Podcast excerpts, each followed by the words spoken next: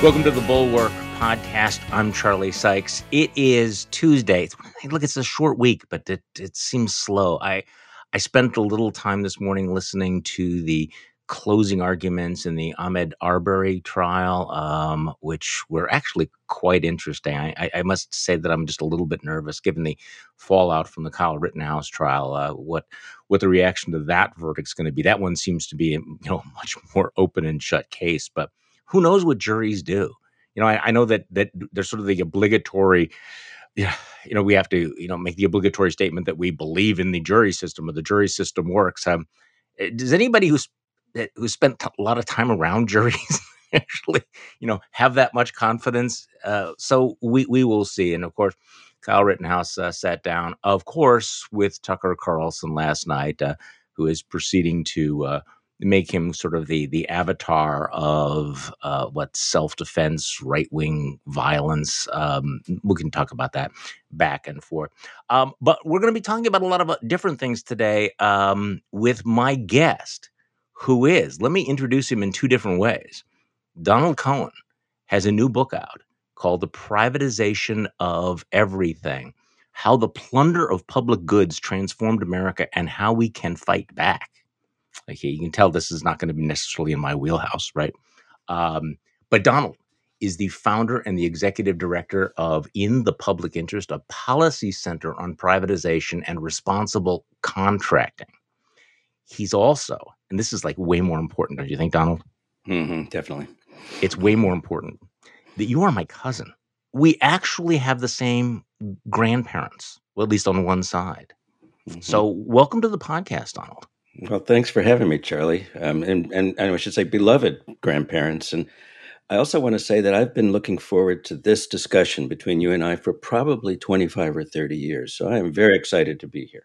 Well, let's talk about that for a moment, because basically for, say, 25, 30 years, I think, so we knew each other as kids and played together as kids when we both lived on the East Coast.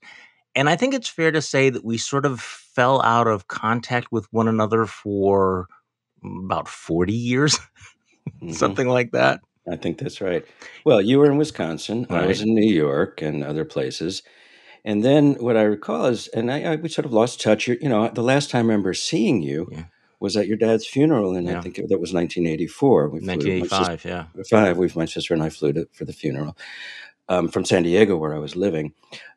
Then when I started doing some work and traveling a little bit in the mid-'90s, I remember going to Wisconsin, saying, hey, do you know my cousin, Charlie Sykes? And, I was visiting progressives and community organizers and labor folks, and they all said, oh, my gosh, Charlie Sykes is the enemy of civilization. Yeah, exactly. That was on my business card. Yeah. And so, I put you in that corner, and I assumed if you even knew what I was doing at all, you probably put me, in the opposite corner, and we, there was no reason to get together. So here's the thing. So for much of that 40 years, you became, and I was not fully aware of this, you became this big progressive lefty activist. I mean, kind of a heavyweight, while I was here in Wisconsin being this right-wing figure of loathing for the progressive movement. So that explains why you didn't call me when you came to town, right? That probably does. It exactly does. And I'm sure that, again, you were more visible because you had the radio show than I was, but I assume that would have been the same on your side.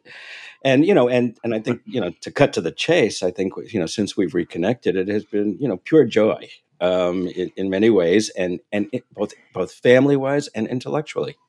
See, this is the thing, because so like many families, split by geography, but also by ideology. And then you and I did reconnect.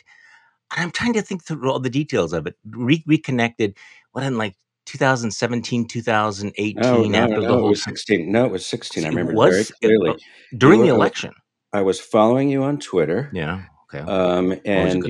You quit. You left the show. Yeah.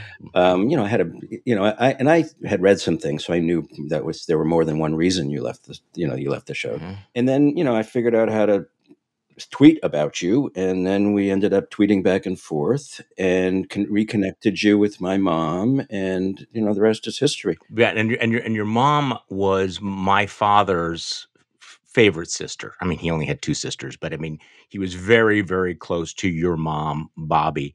And this was really one of the great things, you know, in my recent life. There've been a lot of frustrating things, but reconnecting and getting, you know, back to know her, going out for her 90th birthday party. And then you came out too.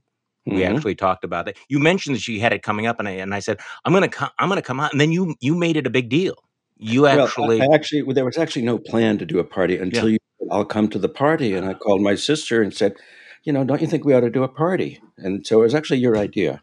Well, I had no idea.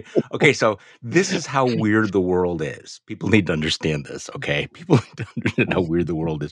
So you and I reconnected. We went back and forth. You live in LA. I live in Wisconsin. And I think I have this right. You correct me, okay? So I got invited to go out to do the Bill Maher show. Correct. And the producers, who were really, really nice, said, hey, if you know anybody in LA who might want to come and see the show, let us know, and we'll give them tickets. And I said to the woman, I said, no, I really don't know. I don't know anybody in LA. And I hung up the phone. And I thought about it, and I go, wait. my cousin, Donald Cohen, lives in LA. And so I called her back up, and I said, hey, can we do this? And to make the long story short, you came to a couple of the Bill Maher shows. We kind of reconnected. We had dinner. I got to meet your wife and some of your friends. And that was where the conversation about your mom came up. And as a result of this, I've also reconnected with other members of the family, including another set of cousins that I think you'd also kind of fallen out of. We don't, a little, I don't. Yeah, not as close. We're not as close, but yeah. Yeah. So that's, and so, but I remember something very specific at that dinner. The first dinner we had, we spent 3 hours talking family, politics. And I said, so Charlie, you know, we were testing each other out because of where we were coming from politically. And I said, Charlie, what do you think we agree on? And he said, probably nothing. Yeah. So I made it my mission, and I would text you every once in a while to say, no, I don't agree with that. There's some things we're going to find in the Venn diagram that where we overlap. And I've been on a mission for that. And I think I can't think of right now, but we have definitely found things where we agree on things. I think we probably both moved in places. And I think so. And I also think, you know, there was that period, if we had actually, you know, reconnected maybe in the late 1990s or the early aughts here in Wisconsin, or certainly after 2010, things felt, you know, much more certain, and the lines were more rigid. And for me, you know, as politics has become more polarized, I become less clear about some of this stuff. Do you know what I mean? I mean, it's like a little bit less like, okay, maybe I'm wrong about this. Maybe, you know, and that actually helps in the discussion, because as opposed to, I would say 90% of my conversations a decade or two ago would have been a contest. Like we're having a discussion because I want to score points and win. And now it's like, let's have a conversation because we might have a conversation.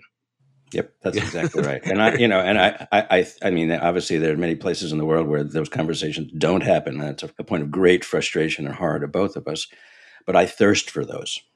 I do too, and this has been a blessing. So speaking of family, and I'm not going to spend a huge amount of time. People going, hey, you know, with all this family reunion stuff. The other thing that you and I sort of, you know, began to discover was a little bit about our family background, including, you know, the patriarch of the family who came over here, a Russian Jew named Harry Potamkin, who came over and basically had nothing, figured out that he could make some money by selling fish in Philadelphia or New York. I think it was New York, and eventually became like a big fish guy. And you know, one of the stories that I thought would be awfully interesting was that he wanted to expand this, and he made his fortune by figuring out how to refrigerate train cars so that he could bring fish from Wisconsin. And he actually came out here to Wisconsin because this was the source of savory fish that he could sell to Jewish women in Philadelphia and in New York. And so he became, you know, kind of well-known. And then he married into what was really Russian Jewish royalty. He was just he was a fish guy, right? I mean, he was just the kind of the scruffy guy. And he married into the Suzanne family. And I mentioned this because he married Rose Suzanne.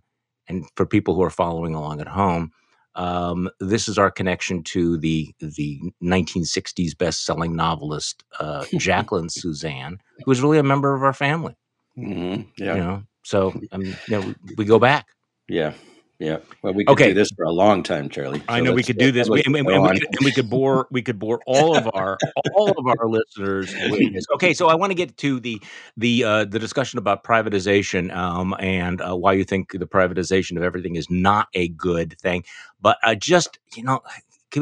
usually do this as sort of the palate cleanser, the various sound bites, overnight, and I have to admit to you that I kind of, had this thing in the back of my mind. I mean, I'm in the real, fuck you, Chris Christie camp for what you did with Trump. But it's like, I also understand that sometimes you have to make weird alliances, and he's, now being much more critical of Trump and moving on from Trump and everything. And I talked about it on the podcast last week, and David Priest and I from Lawfare were talking about it. And David said, I just don't trust the guy. Because Chris Christie is one of those guys that, 24 hours from now could flip around and he'd be back in Trump world. And sure enough, Chris Christie goes on Laura Ingraham on Fox News last night. And I want you to listen to this, because he's assuring Laura Ingraham that he would never, ever, ever not support Donald Trump if he was on the ballot. And I think there's the line in there that, the line of support for Donald Trump starts with me. So listen to this. So what you don't like about Trump is more personality or backward-looking stuff. The policies you liked, correct? Look, the policies I supported, and Laura, that, you did. The line of supporting Donald Trump starts behind me. I was the first elected official in America to endorse him in 2016. Prepped him for those debates, prepped him in 2020 for the debates, and stood up for him as the chairman of his opioid commission and the chairman of his transition. But we lost, Laura, and we've got to get back to winning. We see the ramifications. Okay, so. He's still playing that card, isn't he, Donald? Mm-hmm. It's a little early in the morning to listen to Chris Christie, I have to say, given being in L.A. He's a chameleon would be a nice thing to say about him. I there was part of me that was thinking that, okay, maybe we're going to get a little bit of the, pugnacious, Chris Christie after Trump dumped on him, that he, want to punch back. But nah. He's a sycophant. Yeah, he's got to go back in there and kiss the ring, even when he's trying to distance. Okay, the other major development on Fox News, and this is a kind of a local Wisconsin story, the Kyle Rittenhouse case. Look, I hope people can keep two ideas in their heads at one time, which is that you can agree with the jury decision in that particular case, and still think that the whole thing is outrageous, that it's absolutely obscene and absurd that a 17-year-old would go into a situation of urban disorder carrying an AR-15 and end up killing two people and shooting somebody else. But the real obscenity and danger is this glorification of the kid, making him into a hero, making him into this sort of avatar of violence, particularly now. I mean, the making him a role model for other people that might think, hey, I'm going to bring my weapon to a protest. And if I shoot somebody, I will claim self-defense. But there was an interesting little tidbit, and we've talked about this before, but interesting little tidbit in his back and forth with Tucker Carlson, where he's complaining about his shitty first lawyers. So let me just play this. They said I was safer in jail instead of at home with my family. And then after I'm bailed. Your lawyer said that. My lawyer said that. John Pearson, Lin Wood. 87 days is a long time to be in jail. It was very long. I lost a lot of weight in there. I since then gained it back. I know the feeling. Yeah. Great. But 87 days of not being with my family for defending myself and being taken advantage to, being used for a cause by John Pearson, Lin Wood, trying to raise money so they can take it for their own benefit. Okay, so does everybody remember who Lin Wood was? Mm-hmm. I just Lin Wood is the batshit crazy conspiracy theorist who was pushing the big election lie. He was one of those initial Trump lawyers who was out there saying, stop the stealing. Now he's out there with us. It's kind of interesting that, you know, Kyle Rittenhouse was, you know, sitting there going, okay, my lawyer was raising money off of me while I was sitting in jail. Like, hey, welcome to the grift, buddy. Because this is kind of a little bit of a sideshow, the way in which, you know, grifters and charlatans like Lin Wood tried to get into the Kyle Rittenhouse case. Other people have done it, but he just raised lots of money and the kid was screwed. You know, I just think it's a little bit of a side note. Don't you think, Donald? Mm-hmm. I totally, absolutely agree. It's a horrifying in every direction here. Yeah, in every day. Okay, so let's talk about your book. Look, as the title of the book suggests, you are not a fan of privatization. You have long argued that a robust public sector is the foundation of a healthy democracy. And yet there's been this trend where lots of things, you know, public service and goods can be privatized: roads, bridges, water, libraries, prisons, schools, colleges, even parking meters. So tell me what's wrong, though, with privatizing some services, that the case would be that they can be done more efficiently and at lower cost than relying on government bureaucracies. Why do you think that the private sector is less trustworthy than government bureaucracies? Well, there's a lot in that question. So let me roll it backwards. So first off, I don't think it's less trustworthy. So let me tell you what the book is and what the book is not. And let's peel apart some of those issues. The book is not an anti-business screed. Listen, titles get written in all sorts of process. You know that. You've written a lot of books. Right. What is key is that in contractual relationships, whether it's, you know, hiring, a janitorial service to clean the school, or whether it's a multinational corporation taking over parking meters, like you mentioned in Chicago for 75 years, all of those things are memorialized in contracts of one kind or another. In those contracts, we often, and too often, hand over the ability to make decisions, public policy decisions, public decisions, to the private operator. And I'll give you a couple of examples of that. So, and then after that, I'm going to get back to the efficiency argument, because that's a different argument. Yeah. Right. So just a couple of examples. You mentioned Chicago, so I might as well say that. And I'm sure you've been there many times, given where you live.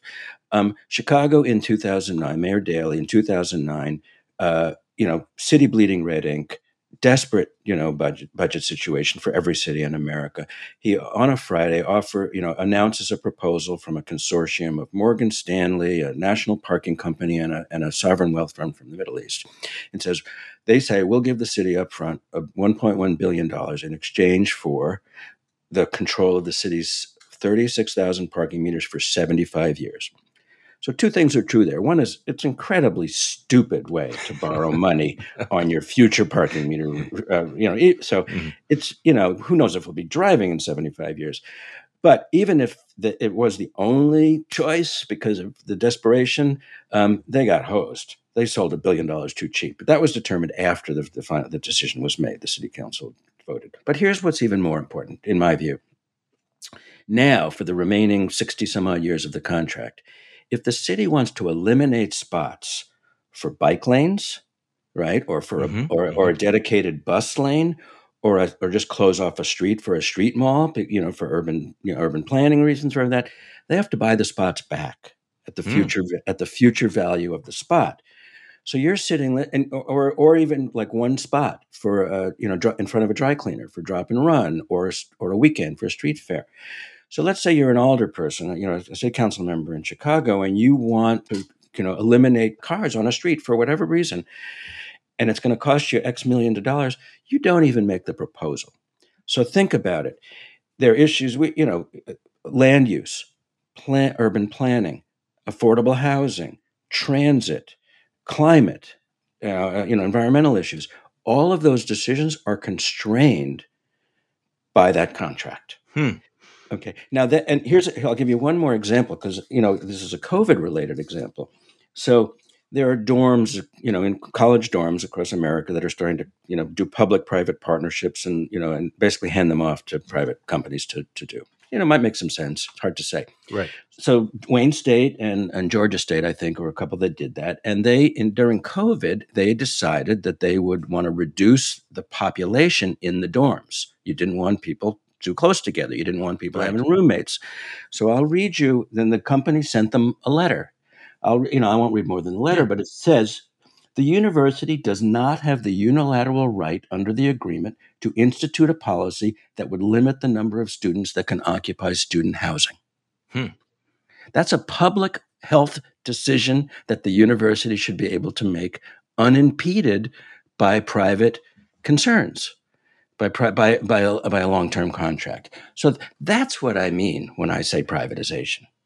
It's not that we don't contract for things. It's just we make sure we have control over the standards and the ability to make policy decisions when those come up. Well, talk to me about efficiency, because that would be the other argument, that the private sector is going to be able to provide these services more efficiently than the government. It was sort of like, so, you know, if I had to choose, who does the job better, FedEx or the DMV?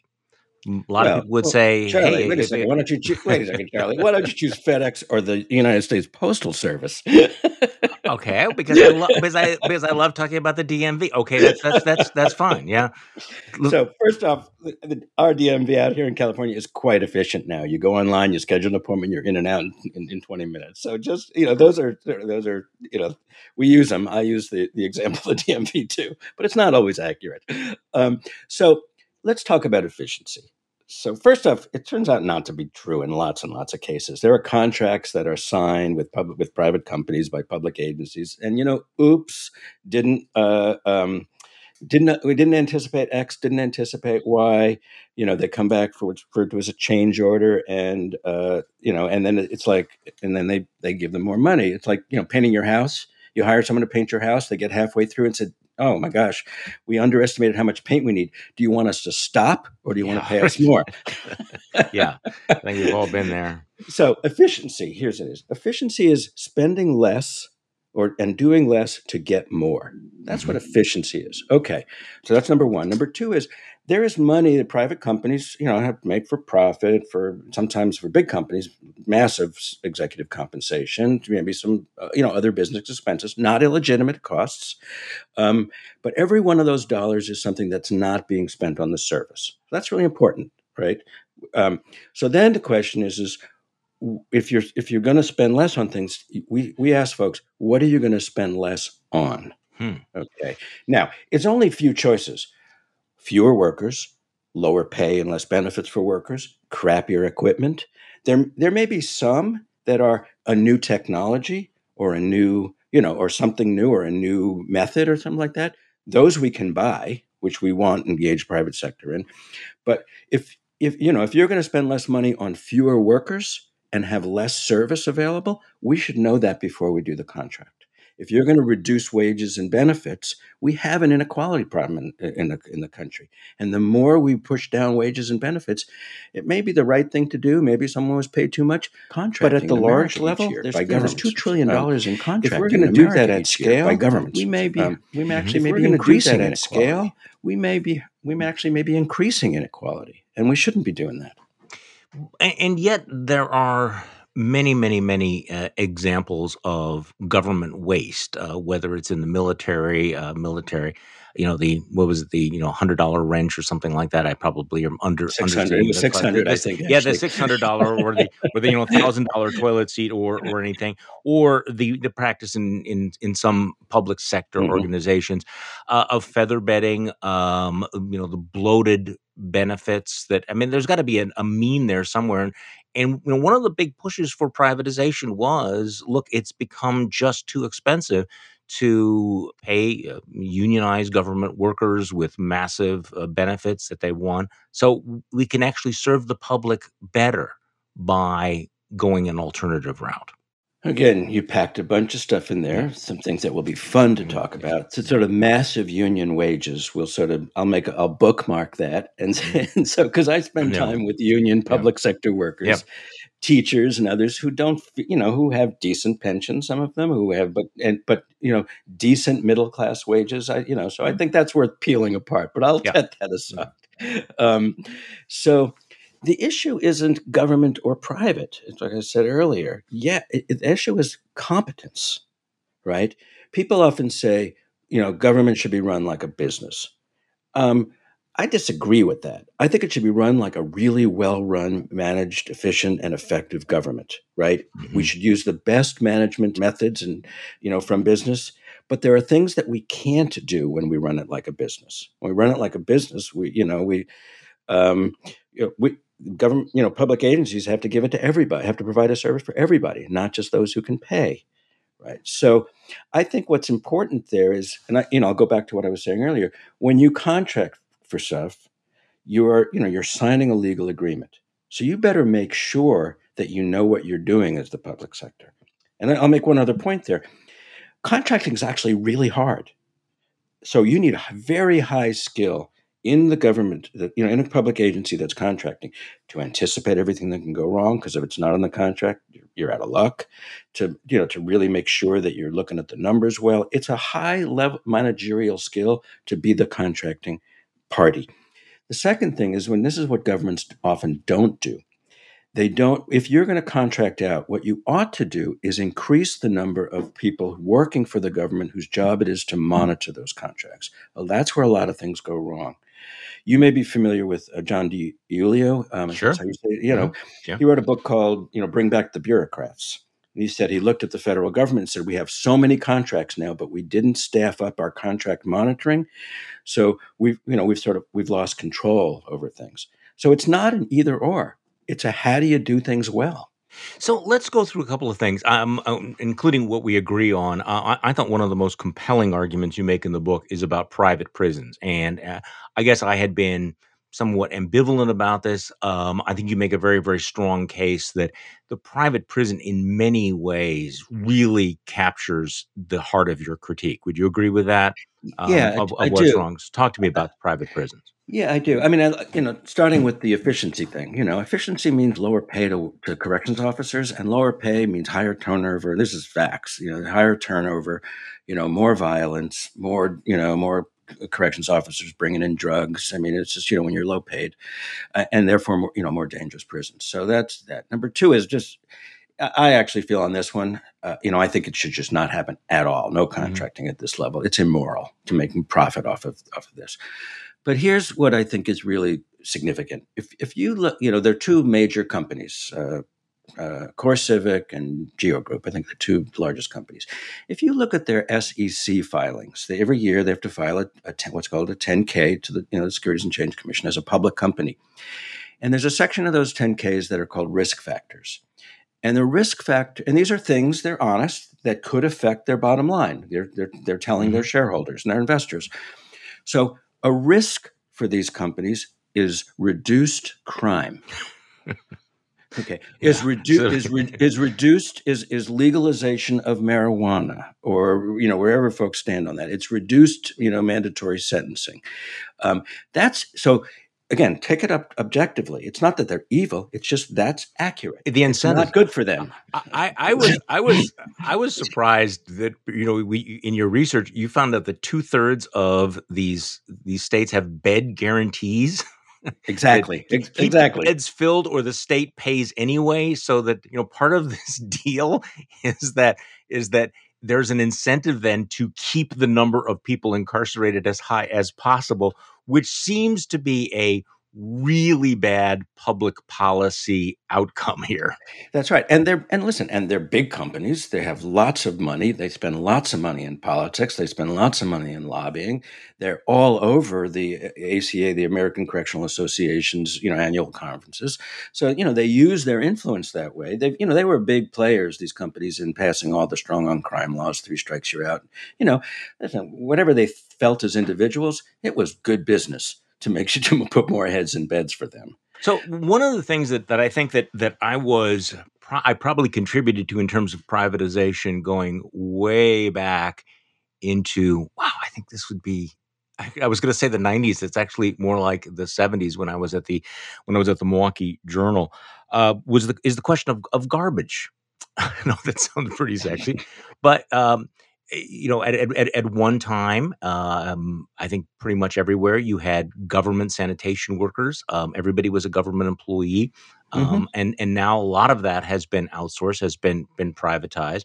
And I guess I wanted to get your take on all of that, because that seems to be an area where both the cost has gone down and the efficiency has not been affected.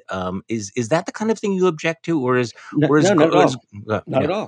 Okay, no, and we actually, the organization I run, we did a report. We researchers looked at different contracting policies and sanitation contracts in a bunch of cities around the country, and found this is actually very interesting. Found good ones that have good public standards, that had good control, that had good monitoring, and not so good ones. Now, I don't remember the details; it was a number of years ago. But that's what I say: when you contract for things, you got to do it right.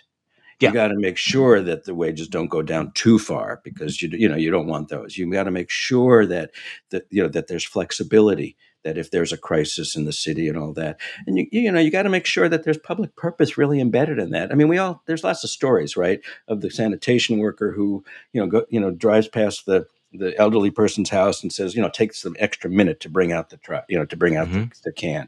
I mean, you have to remember there's public service here.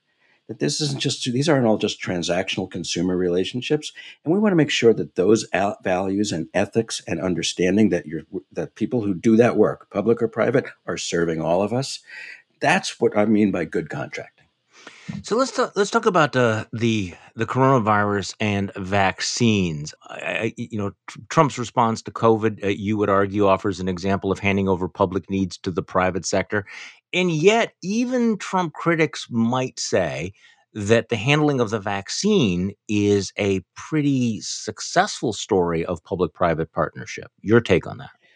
Some yes, some no. So let's go back to the very beginning. Like the very beginning is he's saying, and his, Jared is saying, we're just going to let the market take care of this. And if you remember correctly, meaning you're having states getting access to PPE and to COVID tests and all that.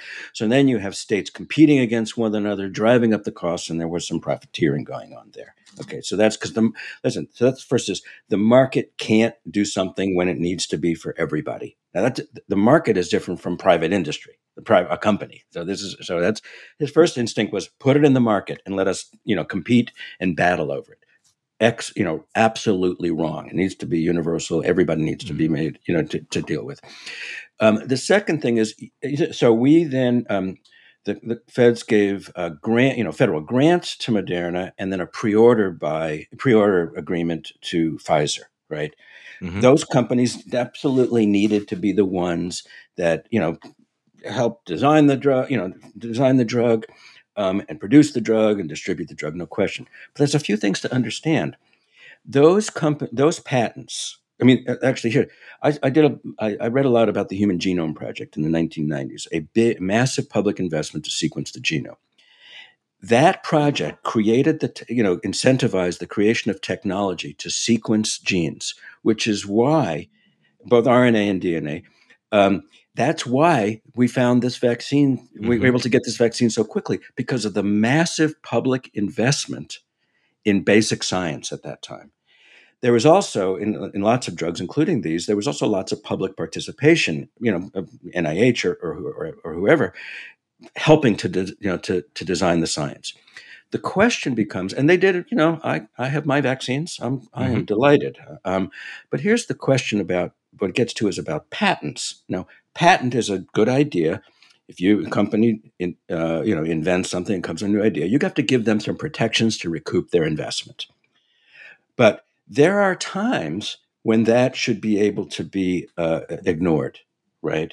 And you should make sure that the public has control over those things at some level with, in fairness. You have to do it in a fair way, negotiate it out so that.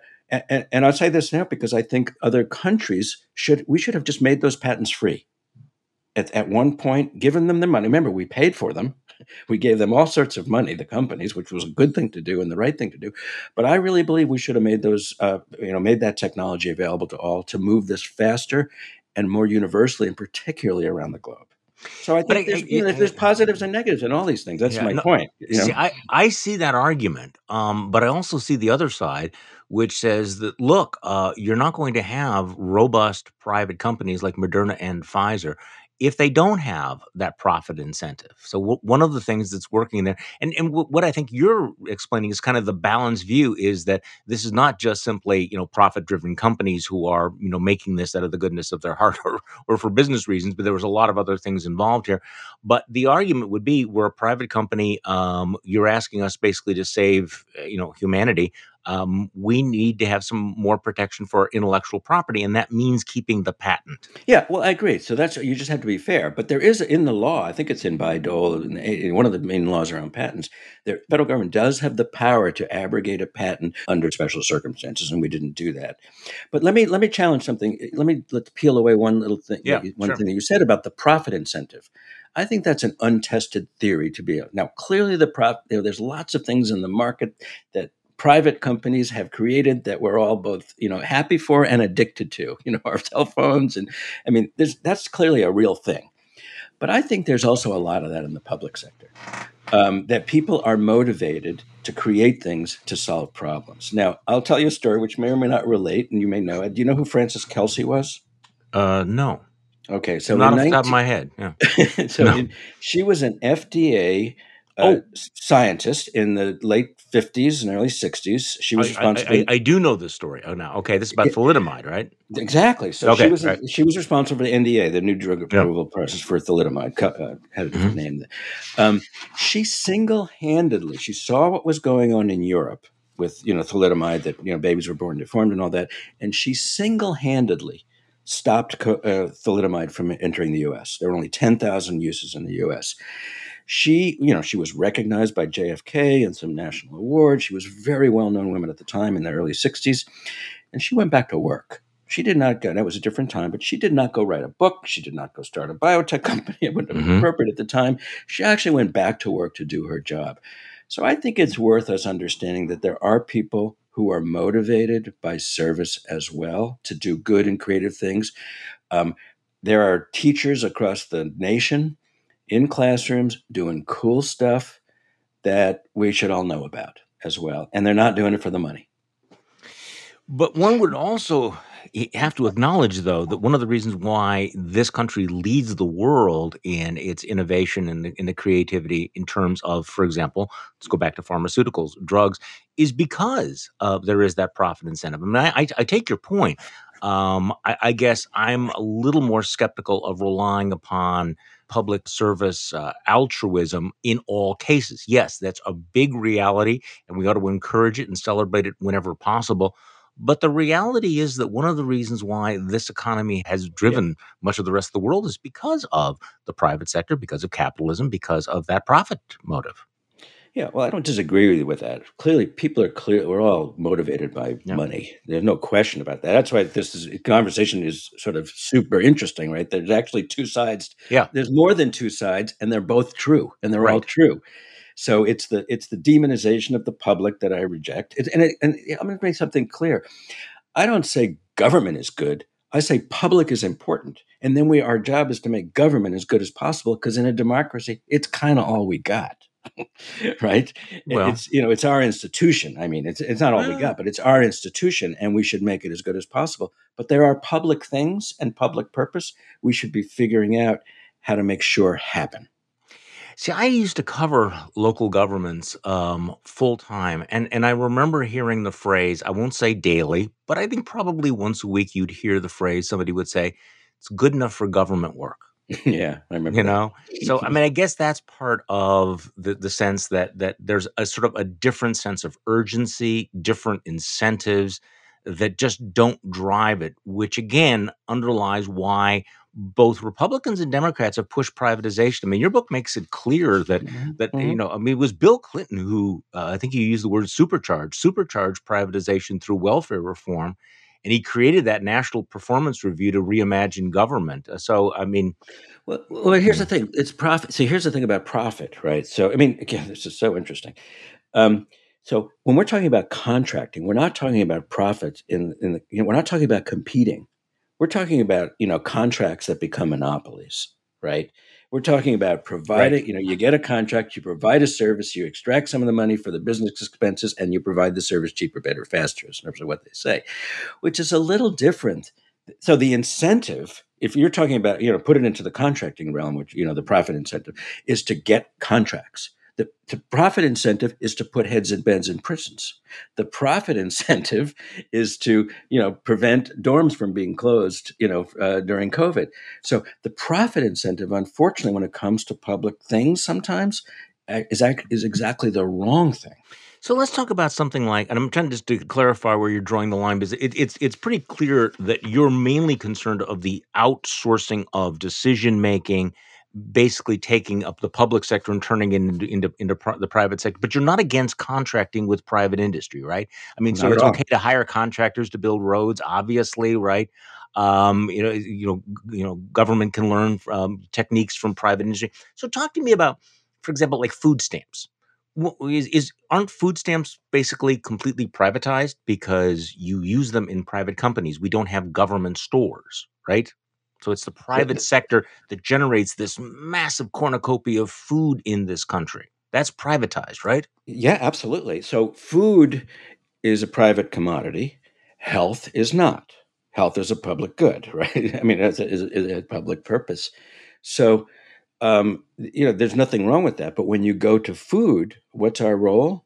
Our role is to make sure it's safe, it's healthy, it's produced in a way that doesn't have, that doesn't create food poisoning and food illnesses. That's our role there. Not that there's nothing in the market. Now, should we give out food stamps for people to buy televisions? No, that's not an essential. That doesn't, that's not something we all absolutely need to survive. Should we give out food stamps to be able to make sure to deal with, people who are, people in poverty who need to eat? Absolutely. So that's not the, that's not the issue. I mean, as you're looking for the balance, I'll go back to the Chicago parking meters just popped into my head. I've not been to Chicago in a while, obviously, when no one's traveling. So I don't know if the parking meters, now take credit cards or not. So sometimes when folks want to privatize parking meters, they'll say we want to modernize them. And and I live in LA. We use the card. It's fantastic that you can now use a credit card for that. Now, it may be that that's one of the things they needed to do. Well, you can hire a company to do that, but why give it to them for 75 years? There's part of the balance, right? So why do you say that health is a public good, but food is not? I'll tell you why. Because I could make the same argument, right? I mean, we could make the same argument. Why? I mean, there's no life, there's no public health without food, right? Well, that's a good one. So, like I said, I've been waiting for this conversation for 30 years for that question alone, Charlie. To be challenged. So first off, what's the difference? There isn't, because first off, we don't want, it doesn't make sense for the government to be the producer of food, right? But it does make sense. I mean, there's food, we were 350 million people now. There's lots of food, it doesn't make sense for that kind of institution to run that. But should government run hospitals and doctors' offices then? Yeah, that's true, but not all of them. Okay. What does make sense, so let's take those apart. So what does make sense is it is in our interest for everyone to be fed. Let's just start with that idea. Okay. It's, because why? Poverty doesn't just hurt the poor person. Poverty hurts us all at some level, right? It hurts the economy. It's not good for people. You can kind of go down the list of why it's in our interest, personal interest and societal interest for everyone to be, to be healthy.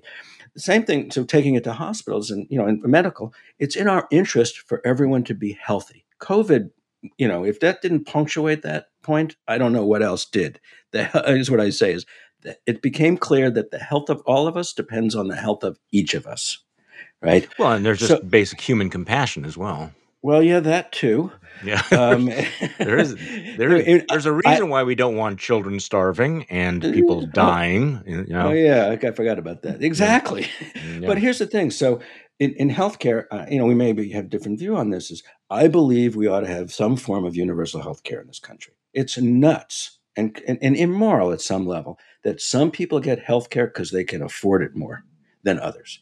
There should be no difference from a moral perspective, certainly. And there are ways to do it. And nothing's easy, but there are ways, but that someone who is poor or sick or what have you should get less health care, less quality health care than anyone else in this country. There's no moral reason for that. No, and also there's significant downsides to it, as we discovered just in terms of the economics of it and the way that our sort of hybrid system has, become so incredibly inefficient, and at least in terms of cost. Now, in terms of quality, if you can afford it, we do have the quality, and I think that's the fear, of course, is that the trade-off of access with quality is one that a lot of Americans are not willing to do. So, yeah, and then I think the issue of rationing there, because I started right. So that's the big fear. When you don't have universal coverage where everyone's not in, rationing becomes exclusion. Right, you don't get right. Once you get everybody in, the limits of cost become, you're rationing in different ways. You're trying to figure out what everybody can get, what everybody can't get. But until then, it's keeping some people out. And you and I now are Medicare recipients. that is literally true. So I think part of you would like people, I think, to become more interested and fonder of government, as one of your reviewers said. My skepticism about government also applies to other institutions. I fear the concentration of too much power anywhere. I am fearful of too much power being concentrated in, in private corporations, in unions, in government. I worry about all of that, and I think that's always been one of the reasons why I've been skeptical of, government as the answer to all of our problems. Well, first off, this is one for the Venn overlap. I completely agree. I think the concentration of power, the concentration of wealth, which is related to that, the concentration of influence, I think is one of our greatest problems. Yeah, I do. I don't think that American society and American government is the most complex institution in human, organizations in civilized history. Right. So it's never going to be easy. So in a democracy, I don't believe government, period. It's all good. Government's got to be good. Where I believe in if there are corrupt officials, we got to get rid of them. We have to pass rules and have policies that protect that. I believed in the balance of power, in checks and balances, in the federal level. Everything's kilter now. Yes. But I completely agree. That's why you need balance. That's why you need to do it well. That's why you need good contracting. That's why you need good protections against corruption and government overuse and overspending. And I think that's also why you need to have an actual functioning political system where you have the push and pull of these various issues. That's correct. You concentrate on, all on one, you'll have the people saying we need to starve government and we need to privatize everything versus people who think, no, the private sector is the source. And again, this is why you have the push and the pull backwards, back and forth, which is imperfect, but the alternative is much worse. Donald, thank you so much. The book is The Privatization of Everything. It is out today, correct? Yep, this is it? That's correct. The Privatization of Everything, How the Plunder of Public Goods Transformed America and How We Can Fight Back. It is a great launching point for a fundamental argument about the relationship between the private and the public sectors. And I am delighted that my own cousin wrote this book. So thanks for coming on the podcast today. Thanks so much, Charlie. It's great to talk to you. And thank you all for listening to the Bulwark Podcast. I'm Charlie Sykes. We'll be back tomorrow, and we'll do this all over again.